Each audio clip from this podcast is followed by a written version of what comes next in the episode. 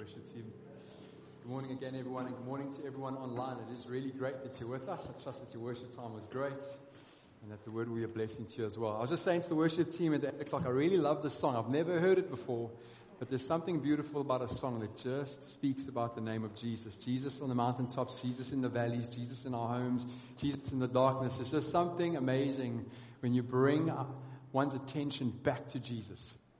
I think that's what it's all about. And that's why I'm really excited about the series that we're starting this morning. It's called Seeing Jesus. And we're going to be journeying through the book of John for a good few weeks. And um, there's a very specific reason for that. John's gospel is a little bit different to the other gospels. The other gospels are referred to as synoptic gospels. They can be read together, Matthew, Mark, and Luke, and they tell similar stories. They're very much a narrative. They're a biography of the life of Jesus, or at least some of it. John deviates from that a little bit, although it's a gospel. John's letter, John's book is a little bit more theological. It's a little bit more like um, the gospel version of Paul's letter to the Romans. It's full of symbolism and imagery, and it's really rich and deep and isn't necessarily a biography. And the whole point of John writing his gospel to the church and to people who were going to read it was to cause them to focus on Jesus and be wowed at who Jesus is. That's why he writes it, to, to focus on Jesus. And that's why the series is called Seeing Jesus. And our tagline is to know him, to believe in him, and to have life in him. And we get that straight out of the book of John, right at the end of John, chapter 20, verse 30 to 31. John gives us the reason for why he writes what he writes. He says, Now Jesus did many other signs in the presence of the disciples, which are not written in this book. But these are written. What he has written is written so that you may believe that Jesus is the Christ, the Son of God, and that by believing you may have life in his name. That's John's reason for writing. And so he wants you to see Jesus because he knows that by seeing Jesus, there's a chance that you come to believe in him. And when you believe in him, you have life in him. To know to believe, to have life is the whole point of the book of John. And so that's why we've got that as a tagline. That's why the series is so exciting. But I want to say as a preface right up front to the series, some of you may be going, oh, it's, it's the Gospels again. We know this. I've read the book of John. Right? And there's this, there's this very bad habit sometimes the church gets into of thinking that they know all that they can know from Scripture because they've read it before. Simply because you're saved, it's not going to mean anything for you. That somehow it's going to be boring. I want to challenge you to open your heart to what the Spirit is going to do and allow the Spirit to reveal more of Jesus to you so that you do as John intends at the end of this message, at the end of the series, as you journey through John, maybe at home, you fall on your feet and go, Jesus, my Lord and my God. Like I'm in awe of you. Allow the Spirit to do something new in your life.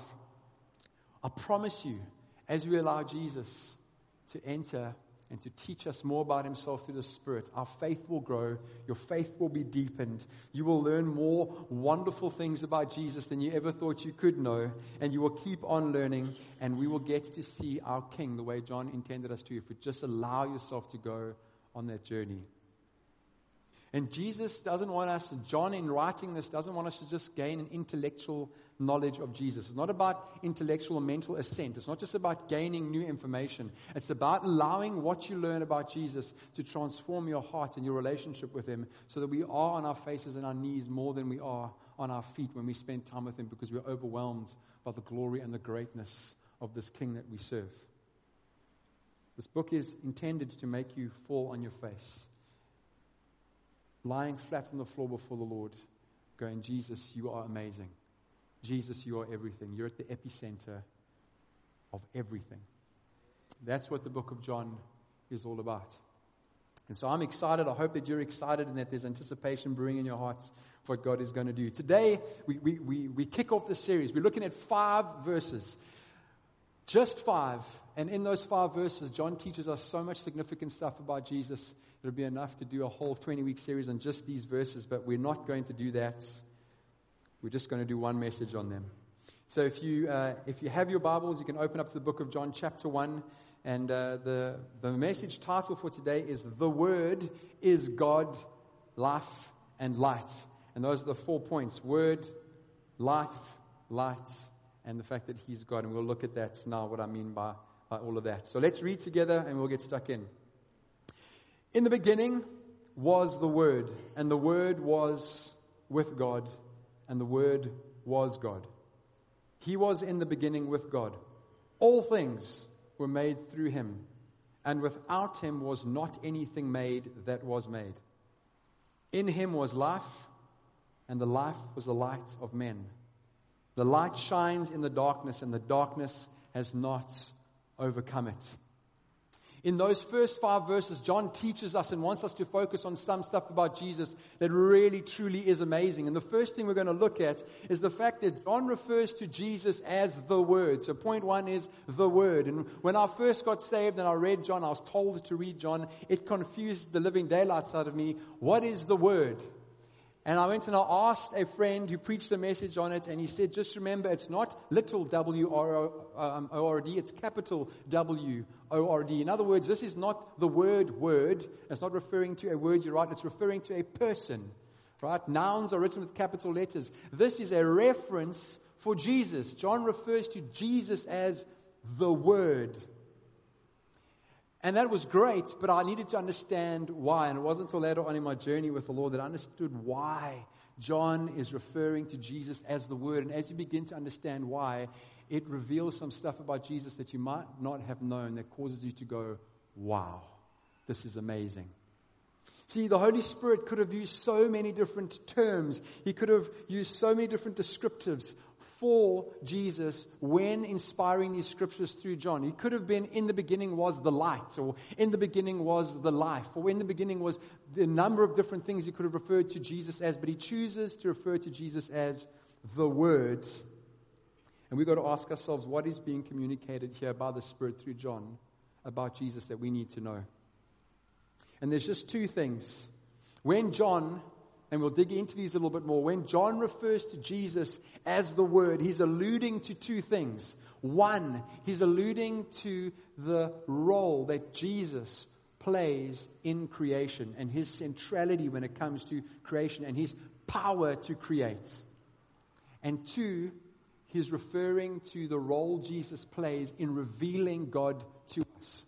So when John speaks about Jesus being the Word, what he's trying to get us to see is that Jesus has a very central role in creation and in everything that was created, and he also plays a central role in revealing God to us. And I'll explain how that all works just now. But in other words, the Word, the Word, the title, the Word, teaches us that Christ is both the source of all creation and is an ambassador from the Godhead into that creation. That's what that title teaches us. So we'll look first at how the word speaks to Christ's creative power and his role in creation. And there's an analogy that I'm going to share with you. Just track with me, it will help you to understand it a little bit more. Every single one of us here has got thoughts. We've had thoughts, we have thoughts, you're having thoughts right now, right? You're processing them, but your thoughts are invisible. They are known only to you. I cannot see your thoughts. I do not know what you are thinking. And no matter who says that it can read your mind, they, they can't. They might know you well and be able to guess maybe what you're thinking based on your body language. But the reality is our thoughts are invisible and they are secret only to us. You have a problem if you want those thoughts to be made known. You've got to embark on a journey. What you've got to do is you've got to translate those thoughts from the invisible realm of your mind, and they are real, just because they're invisible doesn't mean they're not real, into the physical realm. And that journey, that transition requires that you verbalize and you speak a spoken word that best articulates what you're thinking.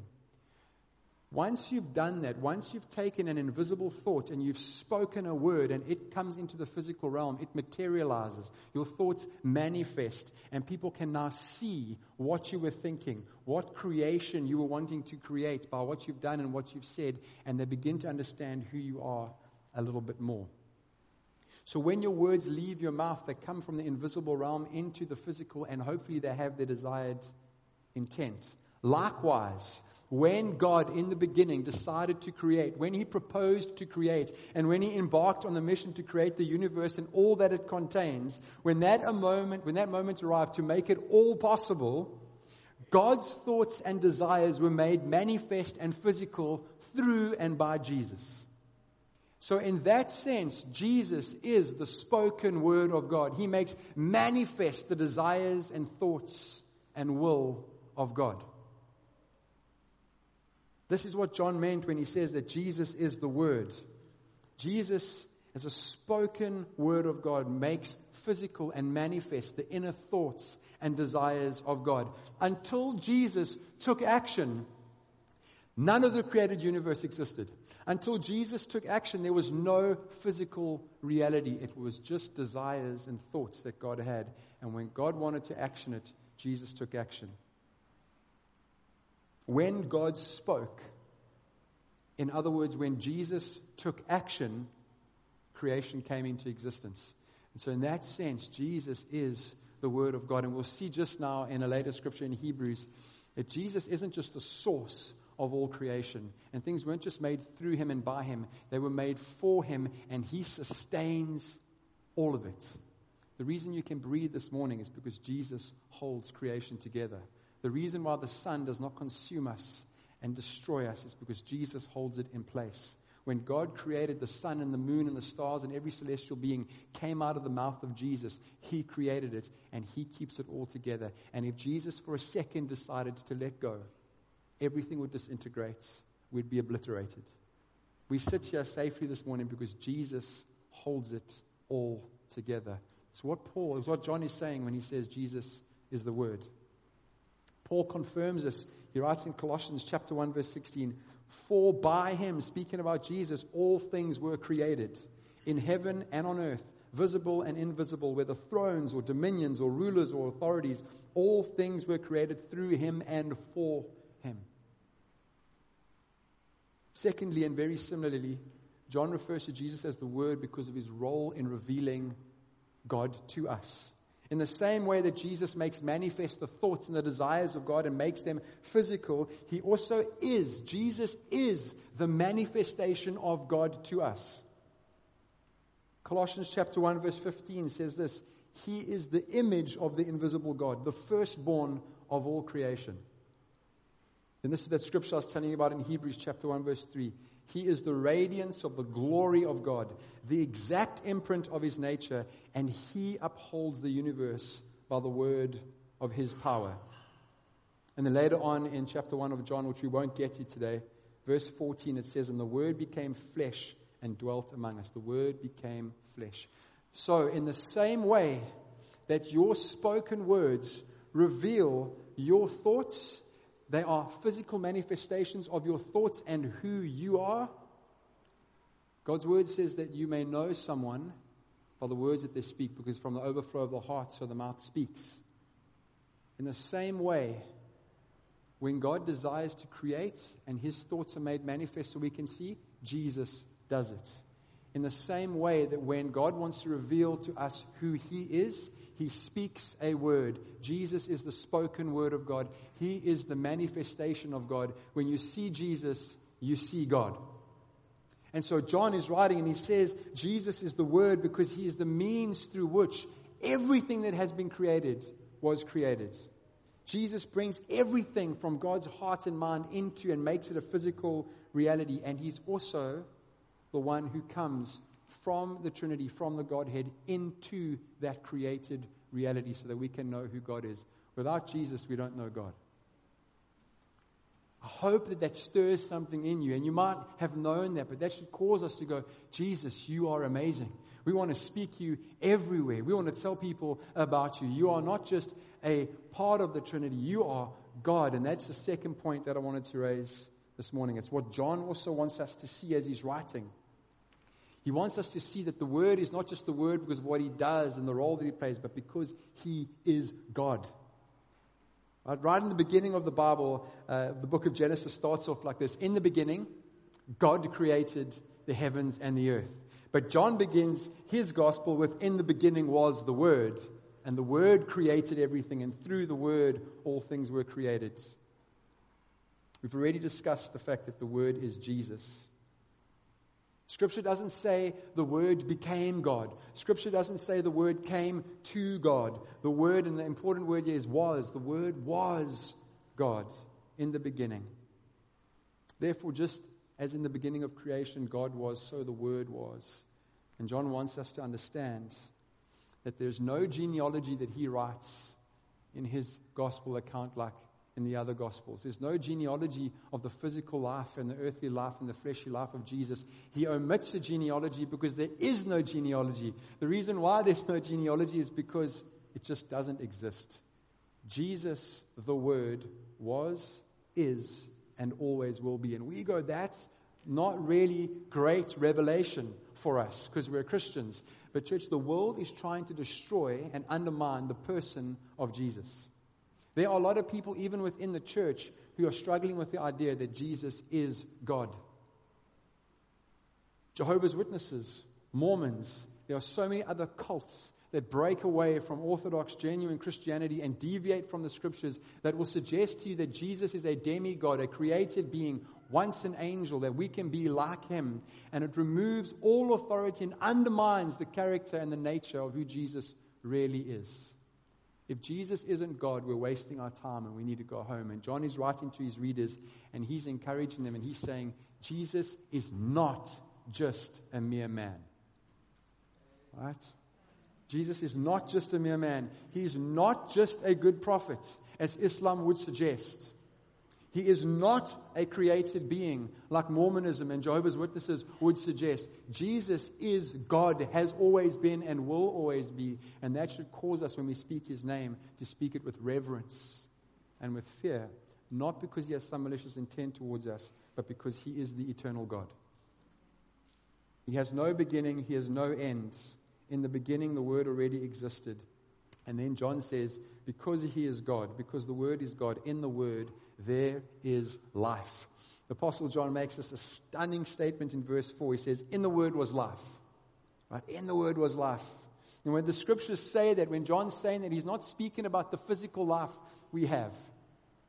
What he's speaking about is spiritual life in Jesus. That's what he's saying. In God, in the Word, there is spiritual life. It's this beautiful play on words because we know, John knows, that when Jesus created, he actually did create physical life. He breathed God's breath into us. The Hebrew word is a ruach of God. He breathed God's breath into us, and so we have life, physical life, and He breathed life into everything else. That's why it lives. Jesus created that, but when John is writing, he says, In the Word there is life. He wants you to understand that Jesus did far more than just give you physical life, He gave you spiritual life. In God, in the Word, there is eternal life. That's what He wants you to see. That's the most important thing. I remember when, when I came to know the Lord, my, part of my testimony is helping people to understand that God saved me because I was incredibly stubborn through a really bad accident. And it, and it took me almost losing my life to, to come to a place where I gave my life to Jesus. And um, I, I was in I'd blown myself up with a chlorine bomb. I don't have enough time to tell you all about that now. If you don't know it, I'm happy to chat with you about it afterwards. But I was on a friend's farm, made some dumb decisions, blew myself up with the chlorine bomb, and almost died. And it was in that moment where I cried out to God for the first time in a very real way. And in an instant, Jesus came again and restored to me physical life, but for the first time ever in my physical life, I felt the breath of spiritual renewal, spiritual life, a spiritual rebirth. And it was in that moment that I experienced what John is speaking about here, where Jesus gives physical life, but spiritual life as well. It's not either or, it's both. That's what John wants you to see. Jesus is so amazing that he brings physical and spiritual life. And we need the latter more than anything else. Nothing else on this earth can be considered life giving or life, spiritual life. Life that Jesus gets or gives cannot be found anywhere else. But we live in a world where people are pursuing life and fulfillment in life in so many other things apart from Jesus. You hear stories about people living life to the full, taking life by the horns, grabbing the bull by the horns, and really sucking the marrow out of life. I want to say this to us, church, to you and to me. And this needs to be a message we communicate to the world with love and with grace and with truth that you can grab the bull by the horn, suck the marrow out of life. You can be sucking the marrow out of whatever you want to be sucking it out of. But if you are not pursuing life in Jesus, you are pursuing death and destruction. That is just the reality of it. Anything else apart from Jesus is not life, it's death.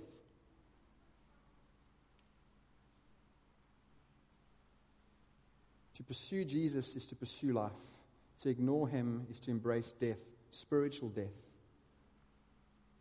We need to rely on him for everything, for everything that we need to sustain us. We need to be screaming it out to the world. To, to continue the work of Jesus as our church's motto or catchphrase or slogan. To continue the work of Jesus is to go and do what Jesus said go into all the world, preach the gospel, make disciples, teaching them to obey everything I've commanded. Why? Because what Jesus has commanded is life, not just physical life, but spiritual life, necessary for eternity with Him. To use some imagery from the scripture, Jesus is referred to as being a river of living water, a fountain of life, life giving, like this really pure water in a desert place. And to walk past Jesus, to not share Jesus, to see him and to ignore him is as foolish or even worse than a guy walking in a desert, dying of thirst, needing water, finding a fountain, and walking straight past the fountain, thinking that in a couple of kilometers' time he's going to find something else to help him survive. Right? We wouldn't really think fondly or feel very sorry for somebody like that. Right? There's these things called the Darwin Awards, right?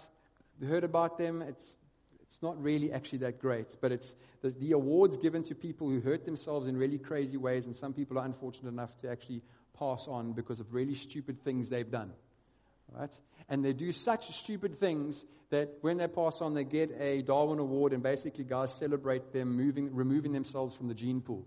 Right? Because if someone can do something so dumb, almost like me with the chlorine bomb, and die, it's probably better that you don't pass your genetics on. Right? We would feel the same way about someone in a desert dying of thirst, walking past a fountain, knowing that they need water to drink, and just completely showing contempt for that fountain and that water. It's even worse when someone says to you, You are going to die and spend eternity in hell, but there's a God who loves you and made a way. His name is Jesus. Come and drink from him. And you look at it and you go, No, I'm sorry. My finances are better. This is better. That's better. I'm just going to continue and walk by. It's absolute foolishness. And God is saying to us as a church, our role and responsibility is to go into all the world, to preach the gospel, to tell people the good news. And we could just be sitting on a fountain of life and not sharing it. I think what John is trying to say is that for those of you who need Jesus, Drink from him now, not tomorrow or the next day. And for those of us who have rivers of living water flowing from us, it's not tomorrow that we should be spouting forth. It's right now. It's every single minute of every single day that we have the opportunity to speak about Jesus. Do it. Because in God there's life. In the Word there's life. And we need that. So does the world. And then, and then John shares one last thing in these, last, in, in these first five verses. He's, he says the Word is light. When we read the Genesis account, before God created anything, it says that there was darkness. Darkness was over the face of the deep. There was just nothing. And it wasn't until God thought or proposed to create light that light was created. The Word was in the beginning, and the Word created light, physical light. And John says that in the Word there is light, but like with life, he wasn't speaking about physical life. He's not speaking about physical light that we can see. What he is saying about Jesus in this verse is that in God there is spiritual awakening and illumination. There is a spiritual understanding that comes from Jesus and Jesus alone. You get people who do yoga and are into Buddhism, into all sorts of weird arts and crafts to help them become spiritually enlightened and to free their minds and all that sort of stuff. And at best, that stuff is demonic. Right? At best, it is demonic. There is no true spiritual enlightenment apart from Jesus. Jesus is the one who brings true spiritual purity, knowledge of spiritual purity, and knowledge of true righteousness. Apart from Jesus, we don't know what God wants and doesn't want and likes and doesn't like. We don't know what God is like, what righteousness is. And when God defines purity, you see it in the face of Jesus.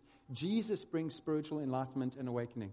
He's the one who defines why we're here. He's the one who defines what's right and wrong. He's the one who defines why we should and shouldn't do things and why we should um, follow him as opposed to anything and anyone else. Jesus is not just the one who created physical light that we can see in the light spectrum and all that we still don't even understand about it. Jesus is the one, John more importantly wants us to understand, that gives guidance and direction for our souls. So when John's writing to his readers, he's like, I don't want you to just celebrate the light that you can see. That's amazing. But understand that there's something more that needs to be illuminated in your life, and that's your heart, it's your soul, it's your mind towards spiritual things. And only Jesus can do that. Throughout the scriptures, God is pictured as light. But similarly, the world is described uh, as going through and becoming incredibly dark. The world is living in darkness. Right? Listen to what the Apostle Paul says. He says, He has delivered us from the dominion of darkness and transferred us into the kingdom of His beloved Son, or into the kingdom of light. Jesus later goes on to say in the Gospel of John, chapter 8, I am the light of the world. Whoever follows me will not walk in darkness, but will have the light of life. You can have people in this room this morning in light, but actually living in utter darkness. What Jesus is saying is, I'm the light that will bring illumination to your spiritual state of being. I will breathe life and light into you. I'll give you spiritual life and I will illuminate your mind to understand things that were once beyond your ability to understand. Listen to how Paul describes a person's condition without the light of Jesus. For although they knew God, they did not honor him as God or give thanks to him, but they became futile in their thinking, and their foolish hearts were darkened. When you leave something out of the fridge for a long time, it starts to rot. When you're without Jesus, your spiritual state is a state of rot, where Jesus brings life and light goes on to say in Ephesians, they are darkened in their understanding, alienated from the life of God because of their ignorance that is in them, due to their hardness of hearts.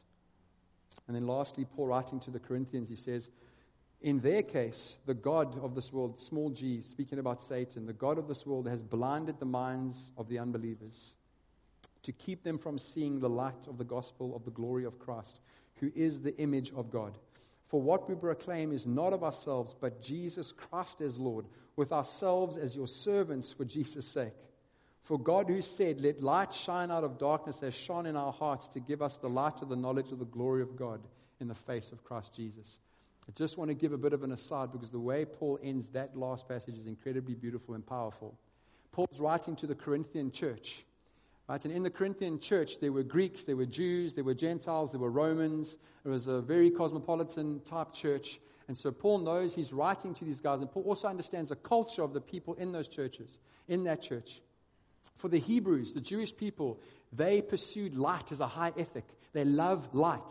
There was the festival of lights. There's the Feast of Tabernacles, and the Jewish people would light these huge things called candelabras and fill them with oil and burn them bright. It's where that imagery of a city on a hill comes from. You can't hide a city on a hill because there's light. And Hebrew people loved light because they understood that God is light. Light resembles purity and holiness. And so they celebrated light. Right? And for the Greeks, they pursue knowledge. From the Greeks, we have all of our philosophers and our universities and the scrolls and the parchments and all that sort of stuff. Greeks loved knowledge and to study. And so they pursued that as a very high ethic in light. To gain more knowledge is to, you know, transcend your human ability to just be human. And you really grew into something else. And for the Romans, well, the Romans were all about glory. The glory of the Roman Empire, the glory of the Caesars, the glory of a Roman death. You gave yourself up for the glory of Rome. And Paul writing to this church, knowing that they were filled with Greeks and Romans and Hebrews, he says this Hey guys, everything that you think is great, I want, you to I want to tell you this. God has shone in the darkness, and He has given us light. The light is of the knowledge of the glory of God. And you know where you see that? In the face of Jesus. Everything you spend your life pursuing is insignificant compared to staring and looking into the face of Jesus. When you look into the face of Jesus and you know Him, all your desire for knowledge and glory and light disappears because He surpasses it all. It's all wrapped up in Him. Right?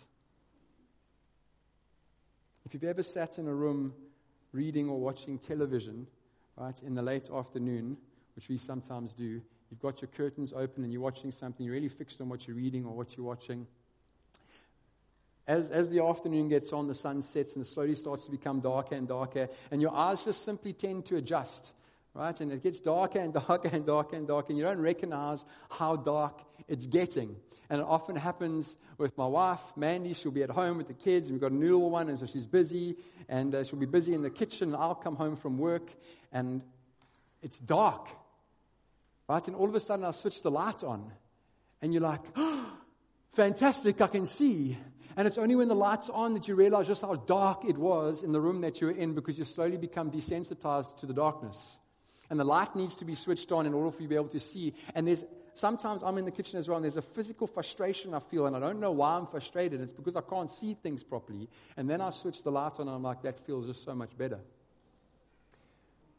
This isn't about being a doom prophet and gloomy and sad, but the world that we live in is like that. It is slowly fading away. It's getting darker and darker and darker. And without the light switched on, you're going to become unaware of just how dark it actually is and how much you just can't see. The world thinks it can see, but it cannot. Jesus is the light, and we are responsible for taking that light and switching the light on for others, or at least being a part of doing that. And it's only until people can see that they realize just how much they couldn't there's that song, I was blind and now I can see. It's not necessarily speaking about a physical blindness, it is speaking about a spiritual awakening and opening of one's eyes. Jesus is the one who turns on the lights and shines bright for people to see where they couldn't before. Church, our role and responsibility is to take this message out into the world and to glorify Jesus. That's why I love that song that we ended off with our session with. Just Jesus in the workplace, Jesus in our homes, Jesus in the valley, Jesus on the mountaintops. You just can't speak enough of Jesus ever. So the world does not understand him, John says. He is God, He's the Word, He's light, He's life. The world doesn't understand Him, but the world will also not overcome Him. And I want to encourage you with this as I end this morning. We've learned really, like, some really powerful stuff from these, these first five verses. We've, we've seen that Jesus is the Word and why that's so, why He's called that, that He's God, that He's life, that He's light. But we can sometimes tend to feel a little bit, I don't know, apologetic as Christians for what we believe in and somehow we feel like the world's going to have victory, that somehow the darkness is going to win. And when you look at what's happening around the world, it can sometimes feel a bit stifling as if darkness is winning. But light will always triumph over darkness.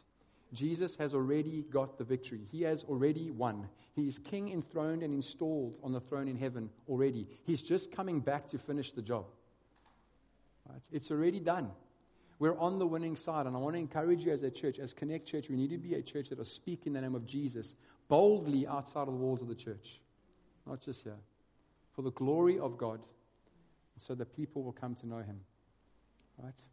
Our highest ethic and pursuit in life should be the glory of Jesus. Right? Let's pray together. I'm going to call up the worship team.